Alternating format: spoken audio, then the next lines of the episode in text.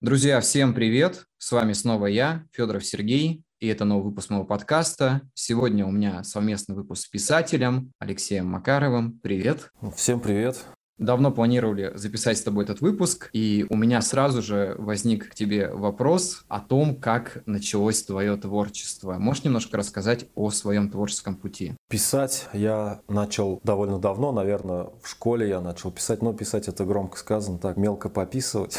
такие маленькие произведения там, в стиле боевичков. Эти тетрадки с этими произведениями расходились там по одноклассникам. В институте я познакомился с человеком, с одногруппником, который полностью изменил мою творческую жизнь. Он открыл для меня очень много музыкальных исполнителей, много авторов прозы и поэзии. И мы с ним начали пробовать писать стихи. Такие немножко хулиганские, шутливые, несерьезные. Писали в тетрадку тоже по очереди. Потом уже ближе к окончанию студенческой жизни решили издать эти стихи в виде брошюр. Там уже пошли более серьезные, осмысленные вещи какие-то. И параллельно я начал писать рассказы, которые сейчас мне уже, ни один из них уже не нравится. Прошло какое-то время, мы устроились работать на завод тоже вместе. Увидели, что очень много обитает живых, ярких персонажей и происходит много интересных событий. Я предложил вот этому человеку, говорю, давай-ка попробуем все это творчески оформить и сделать нормальное произведение о жизни на заводе, о сломанных людях, которые тут тоже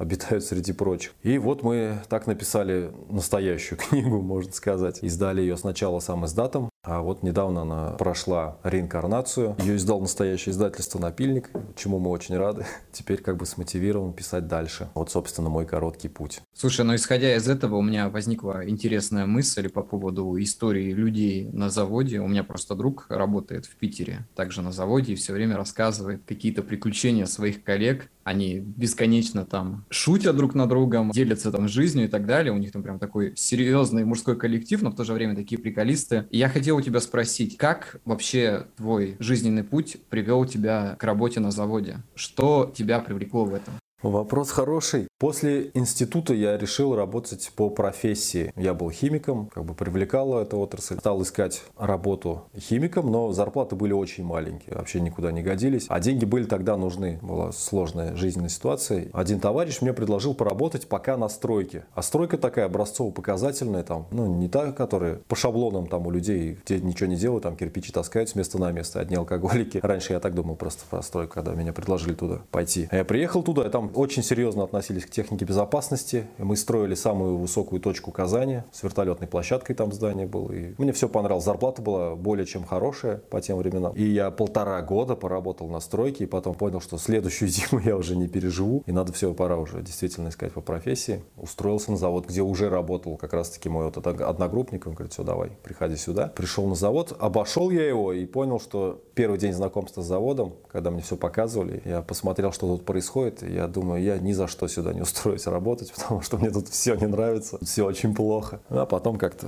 он говорит, попробуешь? Ну, поработал, и вот уже, получается, 12 лет я тут работаю. Знаешь, на самом деле это удивительно, потому что у людей всегда в головах были такие странные стереотипы о том, что на заводе можно вот так чисто пахать, рвать себе спину и так далее. На самом деле работа на заводе тяжелая, но в то же время ты понимаешь, что условия труда сейчас как бы намного улучшаются. А мне друг рассказывал, что прежде чем начать работу, они ждут инспектора, подписывают все бумаги и только тогда начинают это делать. Я хотел еще от себя добавить, что Алексей записывает книжный блог на Ютубе в очень интересном формате, который записывается на заводе, в котором я уже успел поучаствовать. У меня возник еще один вопрос. Как у тебя вообще возникла идея записывать книжный блог именно в таком формате, заводском? Это очень интересно. Я хочу подметить, что это, во-первых, смотрится очень необычно, и сама атмосфера, она привлекает потому что это выходит из стандартов и шаблонов обычных книжных блогеров, которые там записывают на фоне книжных полок там или в какой-то маленькой комнате. Это прям очень классно.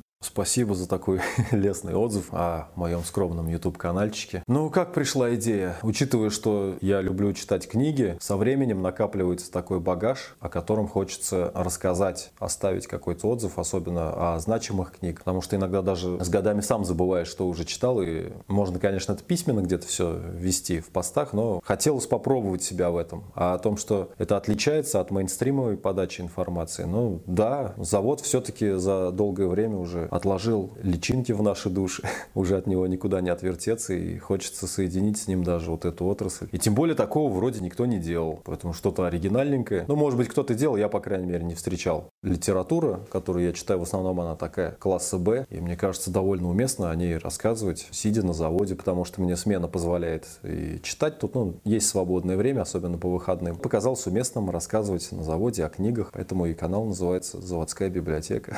Да, кстати, я хотел отметить, что название «Заводская библиотека», ссылки будут в описании, подписывайтесь, смотрите, это правда очень интересно, и формат очень сильно выделяется, еще раз повторюсь.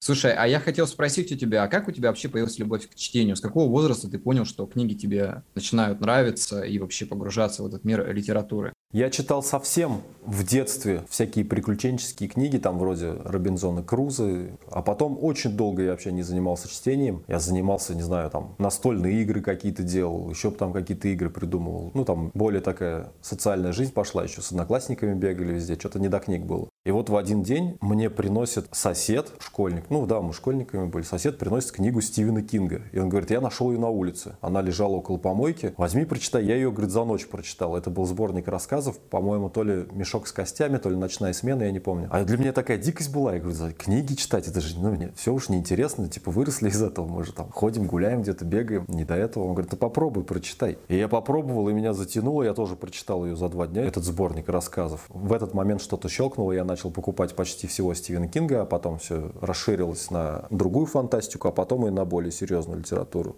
Естественно, я бы и без этого соседа пришел к чтению, но, возможно, чуть попозже. Но началось вот, да, как раз-таки с фантастики. К фантастике отношусь с теплотой, скажем так. Ну вот по поводу Кинга я хотел еще от себя добавить, что у меня была схожая история. Мне, правда, не принесли книгу. Я случайно наткнулся на его рассказ. Я не помню, как он назывался. Это была история о человеке, которого парализовало, по-моему. Он был в морге, и его должны были вскрыть. Его уже везли, получается, на эту столешницу, и в последнюю секунду он пустил слезу из глаз. И меня просто удивляло, меня держал этот рассказ настолько в напряжении, что он был так описан, что вот-вот, и все, и чуваку конец. И потом в один момент он спас себя, грубо говоря. Это было очень круто. С того момента я начал читать остальные книги. Но, знаешь, по поводу Кинга я хотел отметить, что, наверное, я познакомился с его творчеством путем не книг, скорее, по фильмам старым. Вот это «Кладбище домашних животных», «Оно». Так, что у нас еще был этот «Сияние». «Сияние» вообще прекрасный фильм, хотя его никто не любит, по-моему, из моего круга общения. Я люблю «Сияние».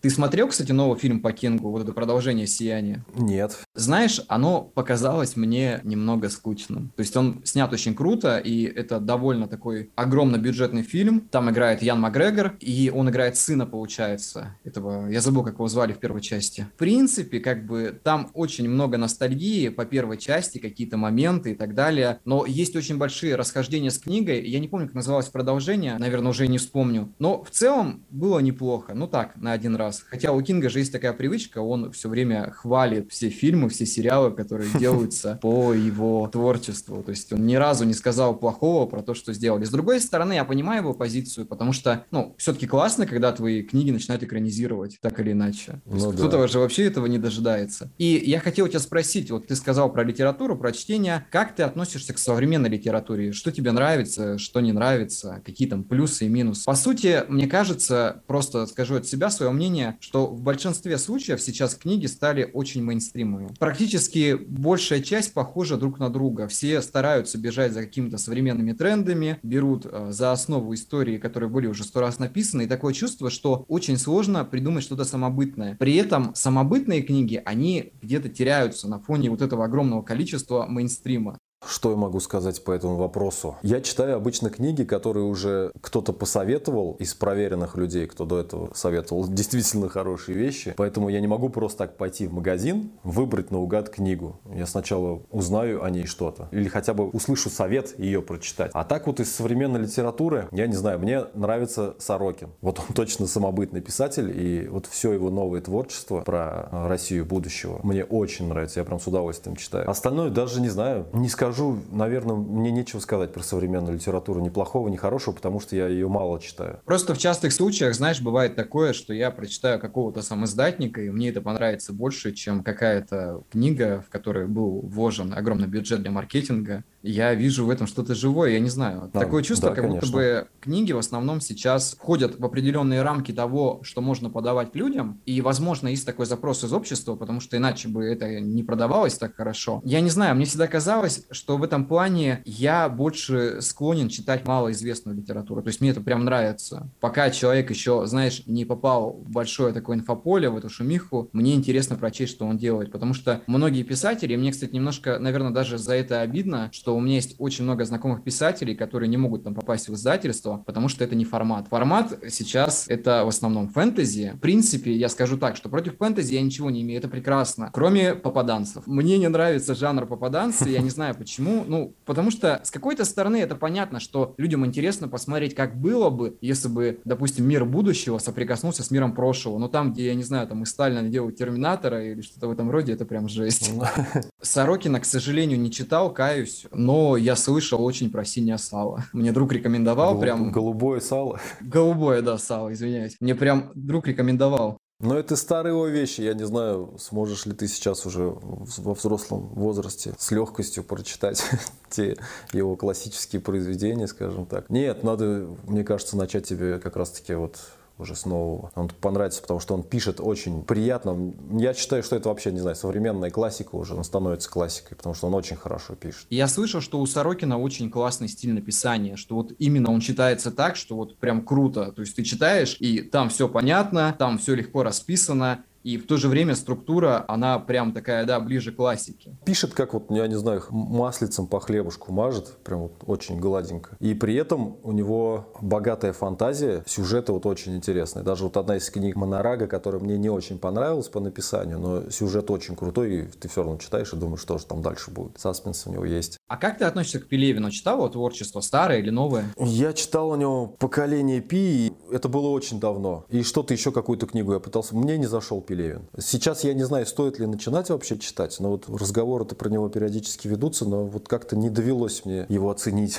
по достоинству. Мне не понравился он почему-то тогда, в то время. Ему я, возможно, еще могу дать шанс, потому что времени достаточно много прошло. А вот Ремарку, наверное, я уже шансов не дам, потому что я его пытался читать в двух, скажем так, возрастах. И второй раз недавно я прочитал относительно «Триумфальную арку». Я знаю, что ты к этому писателю относишься с трепетом, но мне вот почему-то он не зашел. Хотя там у него герой хороший, и тему он поднимает интересные, которые нужно поднимать. Я не знаю, мне было очень скучно его читать, но он просто не для меня. Хотя вижу, что писатель как бы хороший, да, но как-то не зашел. У Ремарка, знаешь, мне нравится сам путь его. Он прекрасен. То есть человек, который в молодости попал, так сказать, на Западный фронт, повидал там вот этого дерьма, которое происходило. И у Ремарка интересный путь в том плане, что его даже книги попали под цензуру, и в мае в 30 1933 году, когда сжигали все книги, которые не нравились власти фашистской Германии, его книги сжигали в первую очередь, потому что его книгой «На Западном фронте без перемен» он сильно, так сказать, по мнению властей, подрывал боевой дух вообще немецкого народа. И мне кажется, что у Ремарка вот эта история, она получилась довольно судьбоносная, я об этом рассказывал в подкасте не так давно, потому что когда он уехал в Штаты, он издал вот этот свой первый роман в 28 или 29 году, и через год по нему сняли фильм. И фильм настолько совпал с духом того времени, что люди просто, я не знаю, там ходили толпами в кинотеатре посмотреть на это все. Но самое интересное, мне кажется, это то, что книги Ремарка по своему содержанию очень сильно совпадают со многими нашими реалиями, которые происходят ну, до да. сих пор. То есть они вне времени, вот это круто. А если говорить про Пелевина, Пелевин, он самобытный. Его, наверное, нужно понимать, если он подходит тебе по душе. Мне понравился очень рассказ «Желтая стрела», прекрасный рассказ. Он взят за основу моего первого рассказа, который выстрелил, так сказать, в поле писательском. Я написал рассказ «Поезд». Это история про человека, который садится на поезд, едет куда-то вдаль и в конечном итоге понимает, что это переход между жизнью и смертью. У Пелевина была немножко другая история. У него рассказывалось о том, что в мире существует только этот поезд. То есть он едет к разрушенному мосту, рано или поздно он разобьется, но в каждом вагоне, в каждом купе, там, в каждом плацкарте живут люди. То есть это как аллюзия на нашу жизнь. Люди живут, проживают свою жизнь, и в конечном итоге, когда кто-то из них умирает, их просто выбрасывали там в окно, потому что остального мира, по сути, не существует. И это очень крутая мысль. Сейчас современный Пелевин, он очень сложный. Мне кажется, что старик просто потихоньку уже исписался. Он начинает выпускать книги, которые похожи друг на друга. Но Пелевин ранний, он прекрасен. То есть это лучшее, что я видел там в мире литературы, когда только начинал читать. После этого у меня уже появилось желание почитать Пелевина. Ни одна, кстати, экранизация Пелевина не стрельнула. То есть мне вообще ничего не нравится из того, что делают. Недавно слили фильм, он называется «Ампир В». Он очень печальный. То есть мне не понравилось. Он снят хорошо, он красиво снят, подобрали прекрасных актеров на остальные роли. Там играл Эпифанцев, который играл Generation P. Фильм прекрасный. Фильм вообще отличный, Generation P. Он очень сильно передает дух того времени. Хотя, в принципе, я там был в довольно маленьком возрасте, но даже моя мама смотрела, говорила, что да, какие-то моменты не сильно имеют место быть. Но так или иначе, я рассматриваю фильм Generation P, по-моему, 2011 года, как просто какую-то кальку на его произведение. Потому что там очень много всего не дотянуто. Хотел с тобой поговорить про кинематограф. У тебя есть какие-нибудь любимые режиссеры или там любимые фильмы? Ну, тут вот как раз-таки у меня, наверное, взгляды более мейнстримовые. Мне очень нравится Гай Ричи, Линч, особенно Твин Пикс. Я вообще очень большой поклонник Твин Пикса. Ну, кроме третьего сезона, потому что третий сезон это для меня чересчур. Вот артхаус я не понимаю. Ну, не то, что не понимаю, ну, мне не нравится, мне неинтересно смотреть артхаус. Хоть там могут быть мощные красивые образы, как там некоторые песни гражданской обороны тоже можно назвать артхаусом вопросом, потому что там просто идет подача мощных образов. Но в кино нет, я что-то не, не осиливаю. Из последнего мне очень понравился фильм «Дюна». Считаю ее удачной экранизацией. Вообще вот про экранизации говорили. Очень мало удачных экранизаций из того, что вот можно вспомнить «Бойцовский клуб» мне нравится как экранизация. И вот эти «Дюна» я вообще считаю, что это,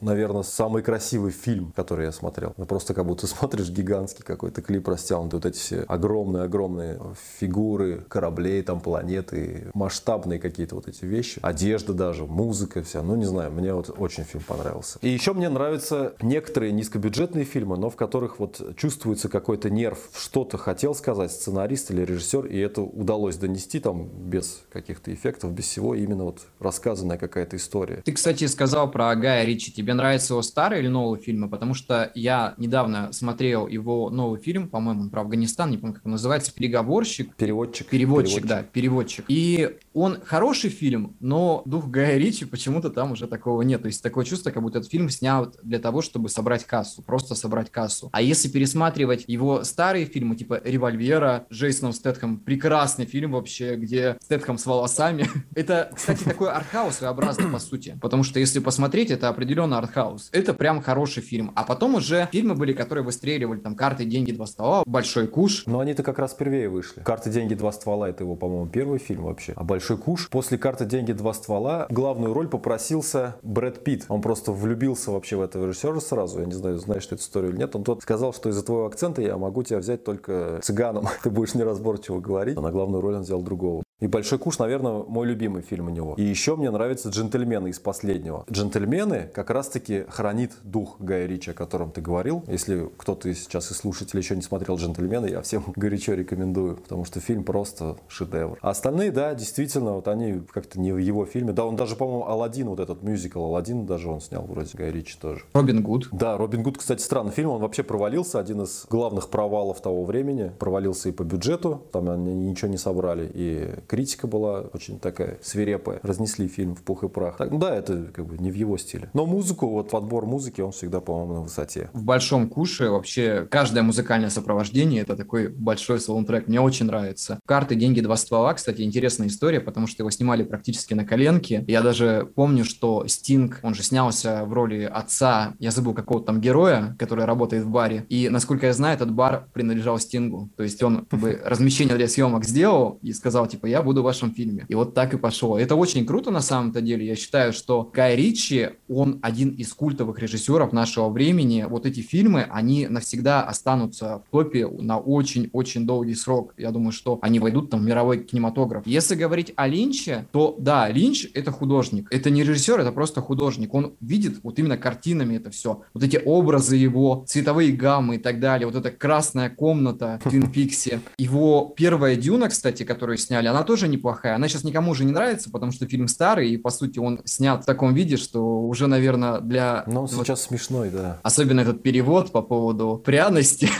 так сказать.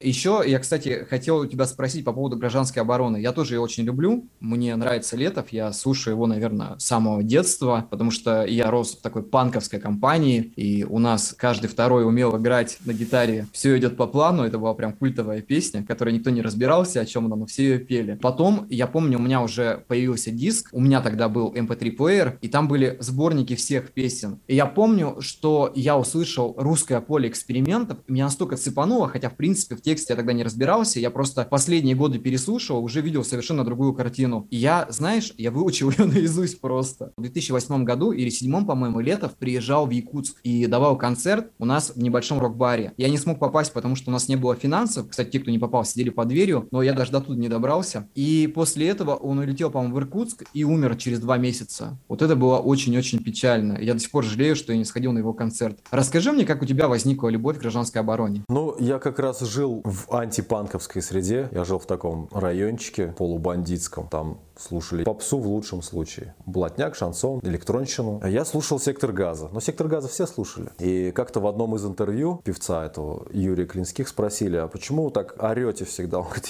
Яру, ну на сцене, он говорит, Яру, вы еще гражданскую оборону, видимо, не слышали. И я такой, о, для себя заметил, гражданская оборона. У меня был тогда кассетный магнитофон. Достать кассеты вообще было большим делом. Надо было ехать, ну так как мы жили в частном секторе на отшибе, надо было ехать через весь город в центр куда-то в этом ларьке, я помню, можно было попросить послушать, тебе давали послушать. Передо мной стоял какой-то мужичок, он попросил как раз-таки блатной шансон поставить, такой начал пританцовывать еще. Потом подошел я, моя очередь была, кассета, я помню, тогда стоила 18 рублей, кажется. И я подхожу и говорю, вот гражданскую оборону есть у вас? Она такая, есть. Я говорю, поставьте что-нибудь. Я не буду вам ставить. Я думаю, почему? Почему она не будет ставить гражданскую оборону? Но это еще больше подхлестнуло, конечно. Я говорю, ладно, давайте наугад. Мне название понравилось, боевой стимул, просто наугад. Я говорю, давайте вот это. Принес я эту кассету домой, поставил, я думаю, что это такое вообще? Я никак ее не оценил, я очень расстроился, что потратил свои драгоценные 18 рублей детские. Наступило лето, и летом мы собирались в деревне. Там братишка приезжал, сестренка, ну все привозили свои музыкальные сокровища. Там первый альбом Рамштайна, я помню, вышел, привез там кто-то Король и Шут, кто-то я вот гражданскую оборону там привез. И мы удивлялись, плевались, но каждый вечер мы ее слушали. Крутили этот боевой стимул и гадали, вот что же он имел в виду под этой фразой. Концу лета я уже настолько полюбил гражданскую оборону, что потом купил второй альбом тоже. Вот, а потом э, как раз-таки вот в институте с этим человеком, про которого я говорил, одногруппник, он говорит, у меня там есть 20, что ли, у него кассет. Это для меня был такой шок, как так, 20 кассет вообще? Я говорю, у него сколько альбомов-то? Он говорит, ну у него, учитывая его сторонние проекты, там порядка 40 альбомов. Я не поверил, я думал, ну мне врут, наверное. А потом выяснил, что да, это правда. И вот начал собирать все тоже гражданские обороны по кассетам. Слушай, я хотел у тебя еще спросить, вот именно, наверное, не про то, что тебе нравится, а про то, что тебе не нравится. У тебя есть какие-то нелюбимые книги, от которых тебя просто выворачивает? Какие-то конкретные книги мне тяжело назвать, потому что я начинаю читать, если мне книга не нравится, я ее просто прекращаю читать. Вот я знаю среди моих знакомых очень много людей, которые добивают книги просто потому, что они начали их читать. Типа, ну как так, надо дело завершить. Я вот так не могу. Мне кажется, это траты времени. Недавно мне случайно пришлось почитать Войнович, что ли, это Москва 2042 или 2043, ну такая фантастика. И она настолько пропитана пропагандой и настолько неприятные персонажи там все. Я даже треть книги не прочитал, все думаю, это невозможно читать. Мне неприятно было читать. Это как раз книга, от которой меня трясет. Ну, вот другие книги тоже, где, наверное, сквозит пропаганда какая-то, такая чрезмерная, или морализаторство чрезмерное. А вообще, как ты думаешь, много ли сейчас книг э, вообще в современной литературе, которые имеют определенную пропаганду. Я просто недавно сам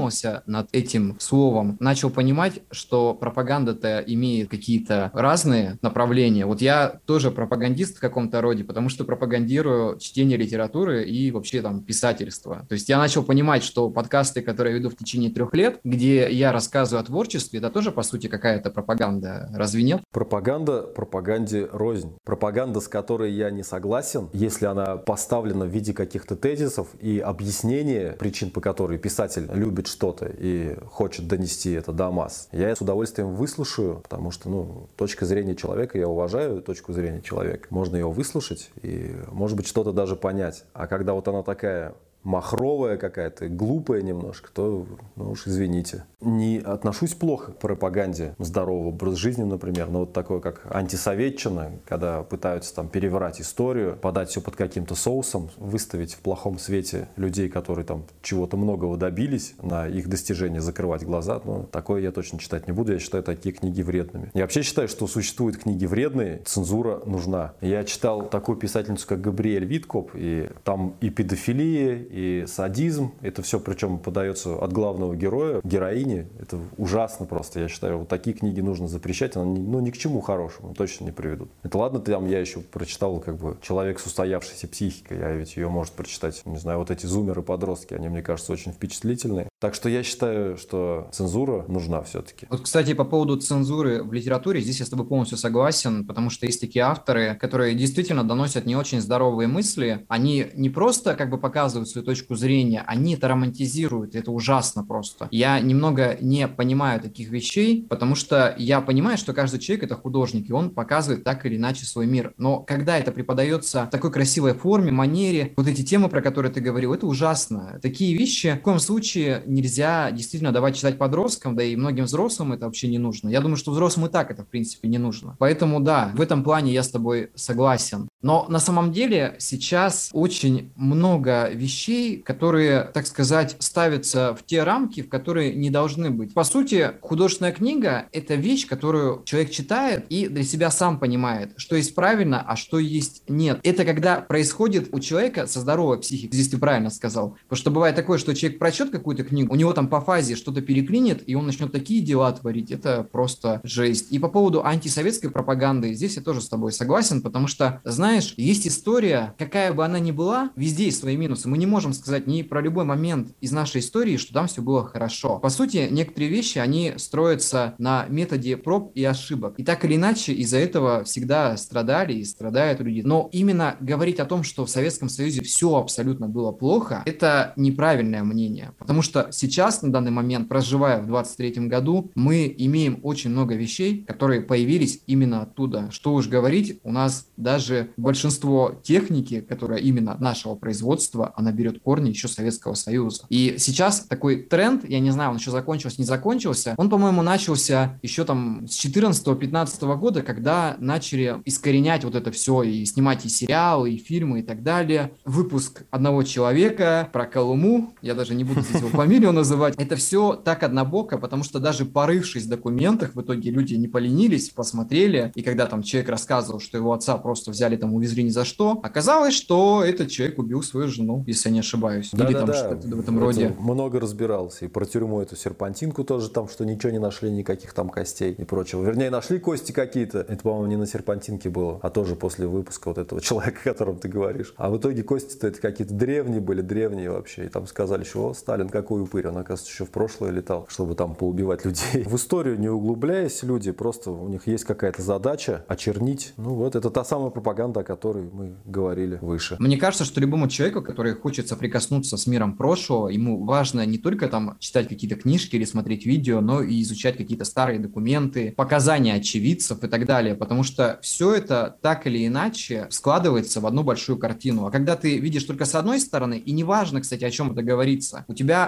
ограничено зрение, то есть ты можешь видеть только однобоко, и из-за этого рождается, ну, наверное, какой-то неправильный расклад ума. Это как, знаешь, это как современные новости. Ты смотришь, допустим, новости на одном там телеграм-канале, там пишут одно, потому что у людей одна позиция. Смотришь на другом, у них совершенно другое мнение на этом плане. И получается, что из одной и той же новости показали в таких ракурсах, кому как удобней. И поэтому, знаешь, с того момента я перестал конкретно уже доверять. Если я вижу какую-то новость, я обязательно там, если она мне интересна, конечно, я проверю, посмотрю, откуда это взято и так далее.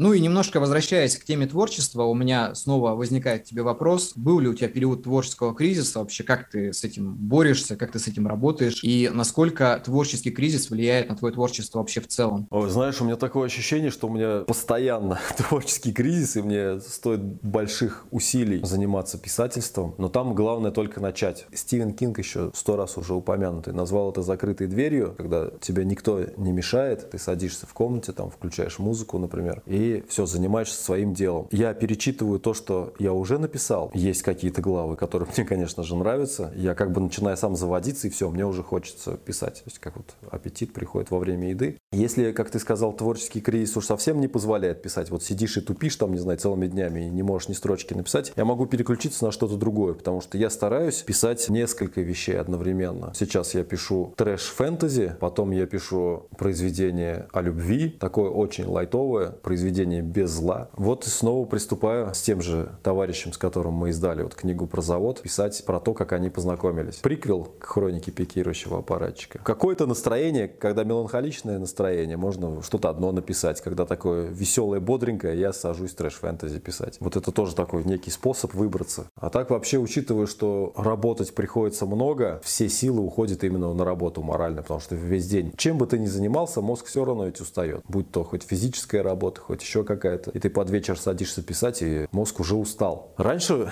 когда был юнцом, молодым, тогда еще, наверное, я и ночью писал всегда. Сейчас мне писать лучше всего удается утром. Еще у Хемингуэя, по-моему, принадлежит фраза «Пиши пьяным, редактируй трезвым». Это долгое время на самом деле работало, потому что когда ты немножко, скажем так, под шофе, более яркие строчки можно из себя выдавить, какие-то такие прям на грани некоторые. А потом с утра встаешь и уже подредактируешь, чтобы там было красиво, чтобы слог был получше, тоже иногда помогает. Когда совсем там, например, чувствуешь, что пресно получается, не идет, надо попробовать просто пьяным пописать. Не всегда, конечно же, не всегда. Я не пропагандирую, если что. А у тебя есть, допустим, какие-то творческие ритуалы или, допустим, тебе нужна какая-то определенная обстановка, чтобы где-то начать писать? Ты создаешь себе какую-то творческую рутину вот вокруг себя? Раньше да. Раньше вот я всегда так делал, как раз я писал фантастику. Я обязательно писал в тетрадке, не печатал, хотя уже компьютер тогда появился, я писал в тетрадке. Мне нравилось, как вот заполняется лист, переворачивать его, вот он прям такой ручкой весь исписанный, такой тверденький. И обязательно под музыку какую-нибудь. Меня очень вдохновляла музыка. Это была либо Нирвана, либо Металлика, в то время. Сейчас таких ритуалов уже нет, потому что приходится писать вот по-разному. Вот сейчас, например, мы закончим подкаст, и я буду печатать. Я оказался на заводе, тут, ну, какой-то ритуал. Выпьешь чаю, сидишь в тишине, печатаешь. Дома совершенно другая обстановка, там, то в одно место дернут, туда позвонят. Тут закрыться почти не получается дома. Мне на заводе, кстати, даже более комфортно печатать, потому что, когда все ушли со смены, я остаюсь тут один, и такая тишина, как бы целый завод в твоем распоряжении, целый цех. Немножко такая атмосфера располагает к писательству, как вот в фильмах же показывают, там кто-то снимает домик один, чтобы в тишине спокойно попечатать. Вот примерно так же у меня. А какого-то ритуала, наверное, нет. Я еще хотел у тебя спросить по поводу литературы на русском. Как ты думаешь, какое у нее будущее сейчас, то, что происходит вообще в связи с событиями, которые сейчас случились, и вообще с тем, что такая происходит отмена ну, я думаю, что будущее литературы напрямую зависит от социально-экономических условий, которые нас ждут. Писатели в основном, я думаю, что люди восприимчивые, и на них так или иначе влияет то, что происходит вокруг. Посмотрим, что будет дальше, как все это обернется. Если ждут страну какие-то там потрясения, то... Но литература тоже будет, наверное, такая немножко героическая, жесткая, драматичная. Если все останется так же, как есть, то я думаю, что будет обилие фантастики, эскапизма, ухода человека там в какой-то вымышленный мир, и такая более мейнстримовая. Ну, вот такое мое мнение. Но вообще то, что она напрямую зависит от политики, ну, политика, это все, что окружает нас, это все политика. Так что никуда не денешься. А о чем ты думаешь стоит писать в 2023 году? Что сейчас более актуально? Мне кажется, нужно больше посвящать человеческому отношению между людьми. Жанр может быть любой, драма, фантастика, водевиль, что угодно. Добрососедское человеческое отношение друг к другу, мне кажется, нужно выводить сейчас на такие более передовые позиции, что ли. Я здесь с тобой полностью согласен, потому что в наше время, когда каждый просто там тихо начинает друг друга ненавидеть, я думаю, что людям очень важно преподносить книги, которые будут учить пониманию, терпению, восприятию других людей. Рано или поздно это даст свои плоды. Пока люди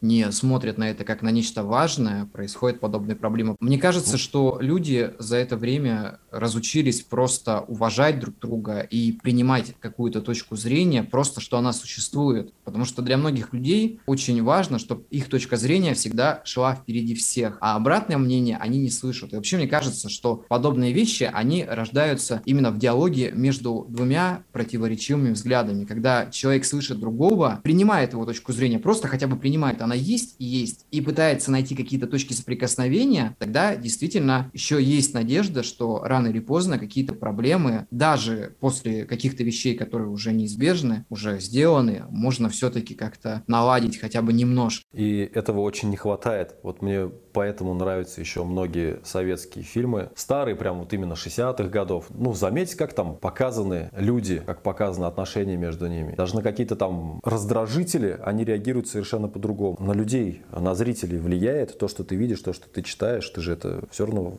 где-то там в голове у себя откладываешь, как образец поведения, с которым ты соглашаешься или нет. Но все равно это откладывается в тебе. А сейчас вот в какой-то момент люди просто поняли, что можно посылать всех куда подальше и жить своей жизнью, не воспринимать других. И как вот сейчас люди реагируют на те же самые раздражители, но не просто исключают людей из своей жизни, очень грубо отвечают на что-то. И это ведь везде сквозит, и в музыке, в литературе, там, в кино, сплошь и рядом. Поэтому я считаю, что очень не хватает теплых отношений людских, таких братских прям. Советская литература тебе какая-нибудь нравится? Вот мне, допустим, нравится Шукшин. Он очень близок к людям, и то, что он прожил, как бы как он видел, он пишет очень просто, даже немного приземленно, но в этом есть такой простой человеческий дух. Это такой типичный простой мужик, который рассказывает о том, что происходило в его время. Шукшин, да, мне рассказы Шукшина очень понравились в свое время. Мне нравилось, как он пишет. Из советской, ну, Шолохов недавно только перечитал «Поднятую целину», потому что первый раз я ее читал в студенческие годы, еще не совсем все понимал. Сейчас я совершенно по-другому на это все смотрю. Мне нравится Платонов. Я вообще обожаю Платонова. У него язык ни на кого не похожий. То есть ты сам прочитаешь буквально несколько строчек любой книги, вот наугад открытый, сразу поймешь, что это Платонов пишет. Я его обожаю. И мне нравятся рассказы Серафимовича. Очень сильные такие, прям с надрывом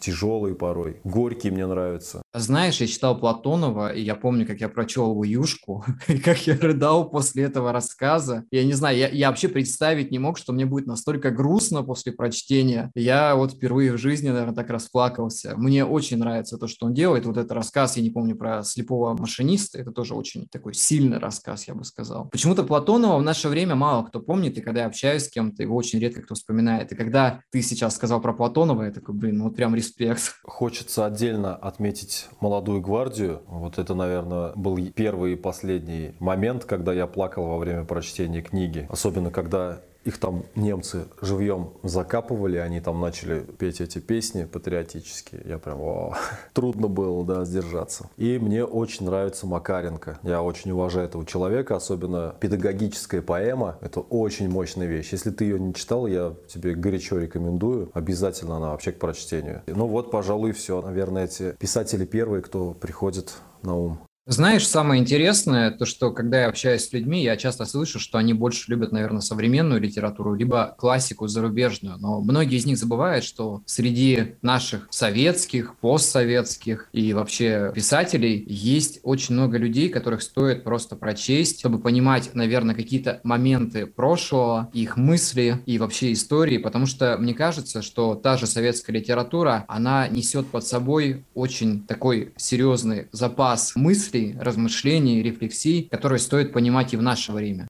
Да, согласен. Такого, о чем они пишут, ну, нигде больше ни у кого не прочитаешь. Вот та же самая а, педагогическая поэма, о которой только что шла речь, она про учителя, которого посылают в лагерь для трудных подростков, которые без родителей там в этом интернате живут. Они все там, кто убийца, там, кто вор, кто там просто поберушка. Ему нужно сколотить из этого костяк, сделать сообщество. И он неимоверными усилиями просто находит общий язык со всеми, этот учитель. Очень мощно. Я не знаю, где еще вот так глубоко можно просто о чем-то русском таком вот почитать. Я хотел задать тебе еще пару вопросов, прежде чем закончить. Один из них будет, так сказать, наверное, уже традиционным для моего подкаста. Я хотел у тебя узнать, если бы у тебя была возможность встретить себя в начале творческого пути, вернуться в прошлое, что бы ты мог себе посоветовать на тот момент? Писать каждый день, как ты и говорил, как завещал Сергей Сергеевич Федоров. Писать каждый день, редактировать каждый день. Уделять этому как можно больше времени, потому что я знаю, что столько упустил уже возможности написать писать, а в голове очень много идей затухают со временем. Они остаются неразвитыми, а сейчас уже про них кажется не актуально писать, а тогда они дали бы какой-то там толчок писать дальше что-то, как-то ответвляться от того, что уже написано. И сейчас, глядишь, уже было бы намного больше изданных книг, человек был бы ближе там, к своей мечте или хотя бы, по крайней мере, к тому образу,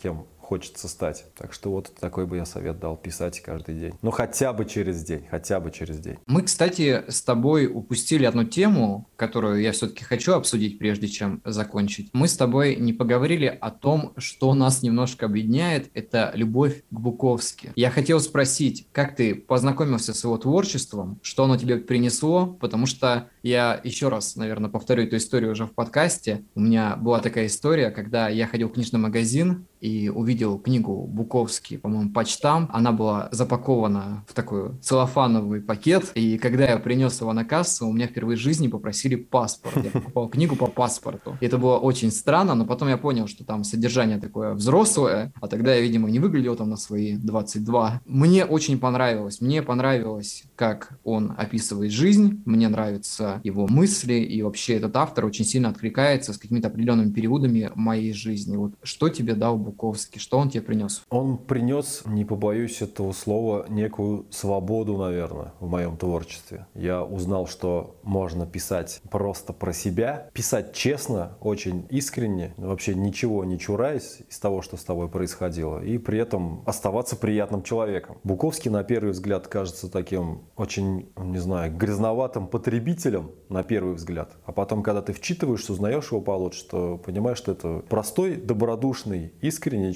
человек, который на каком-то этапе не смог найти себя в этом мире, не смог приспособиться, не обладая там какими-то качествами, которые требуются в данный этап времени, там такие как шустрость какая-то, там все прочее, а умение садаптироваться быстро. И он просто, а, я думаю, что такой способ эскапизма для него, как алкоголизм. Но ему повезло, что его здоровье могло выдержать очень большое потребление алкоголя, иначе мы, наверное, не узнали бы о некоторых его произведениях. Он же там несколько раз чуть не умирал от этого. Мне очень понравилось, как он описал свою любовь к этому. Ему было, по-моему, 13 лет, когда он первый раз напился. И он сказал, когда я пьяный, этот злобный мир никуда не девается но хотя бы он не так крепко держит тебя за горло. Опьянение дает ему какую-то передышку просто, способ закрыться немножко переждать. И отношение его к женщинам. Тоже кажется, что он потребительски относится к женщинам, но читаешь, узнаешь, что нет. Например, в книге «Женщины» он рассказывает про каждую с любовью. Он каждый находил там свой язык, ценил каждую женщину и любил, принимал любую свою подругу такой, какая она есть. Со всеми минусами, недостатками. Он мог, да, там поругаться, выгнать кого-то, но он относился, мне кажется, что с уважением, несмотря на то, что он писал. И с ним еще довольно интересная у меня история есть. У меня мама на тот момент, когда я жил с родителями, она любила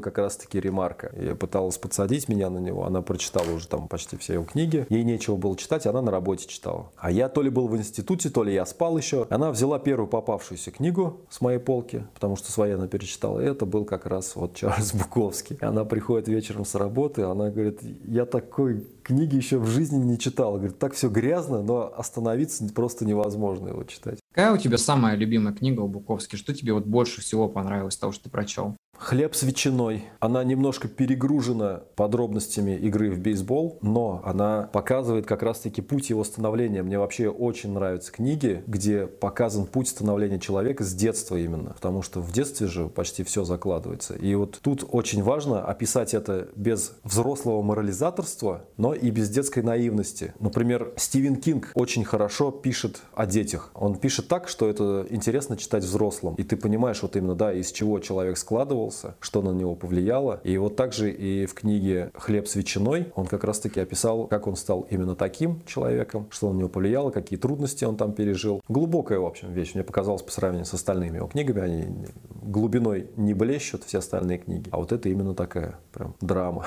Ну вот, если рассматривать биографию Буковски, то он же в довольно позднем возрасте стал известным. То есть он тоже долгое время писал, его там не замечали, он пытался там куда-то попасть, бесконечно отправлял какие-то журналы и так далее, и потом в итоге его заметили. И после смерти, мне кажется, его слава вот дала второй шанс и больше обрела какую-то аудиторию, потому что и интерес людей вырос к литературе того времени. Сейчас же очень, допустим, в каких-то кругах, я бы не сказал модно, но интересно читать подобные истории, а тогда это оказалось казалось, те времена, именно там, где он жил, это было как-то, ну, я не знаю, грязно, вульгарно и так далее. Да, пожалуй. Он же на стихах еще получал там какие-то деньги за чтение своих стихов. Но это тоже уже, да, в преклонном возрасте. Он уже ездил почитывать свои стихи. Читал их там полупьяный, еле выбираясь на сцену иногда. Но это хотя бы давал ему там какие-то деньги, приносило. Но стихи его я читал, нет, стихи мне не зашли. Я вообще как-то с поэзией не очень, мне трудно дается поэзия. Редко, наверное, кто вообще так э, нравится из поэзии поэтов, что прям захватывало. Я сейчас, наверное, немножко затяну наш подкаст, но все-таки я хочу у тебя спросить, у тебя есть какой-то уровень самокритики? Как часто ты себя самокритикуешь? Потому что у меня она постоянная. Я везде вижу проблему. Я перечитываю свой текст, вижу, что там что-то не так, здесь что-то не так. Иногда, конечно, я позволяю себе какую-то слабину и такой, ну вот, лень, я не буду это делать, пускай это останется как есть. Через какое-то время хоть один читатель мне даст обратную связь и скажет, вот здесь ты прям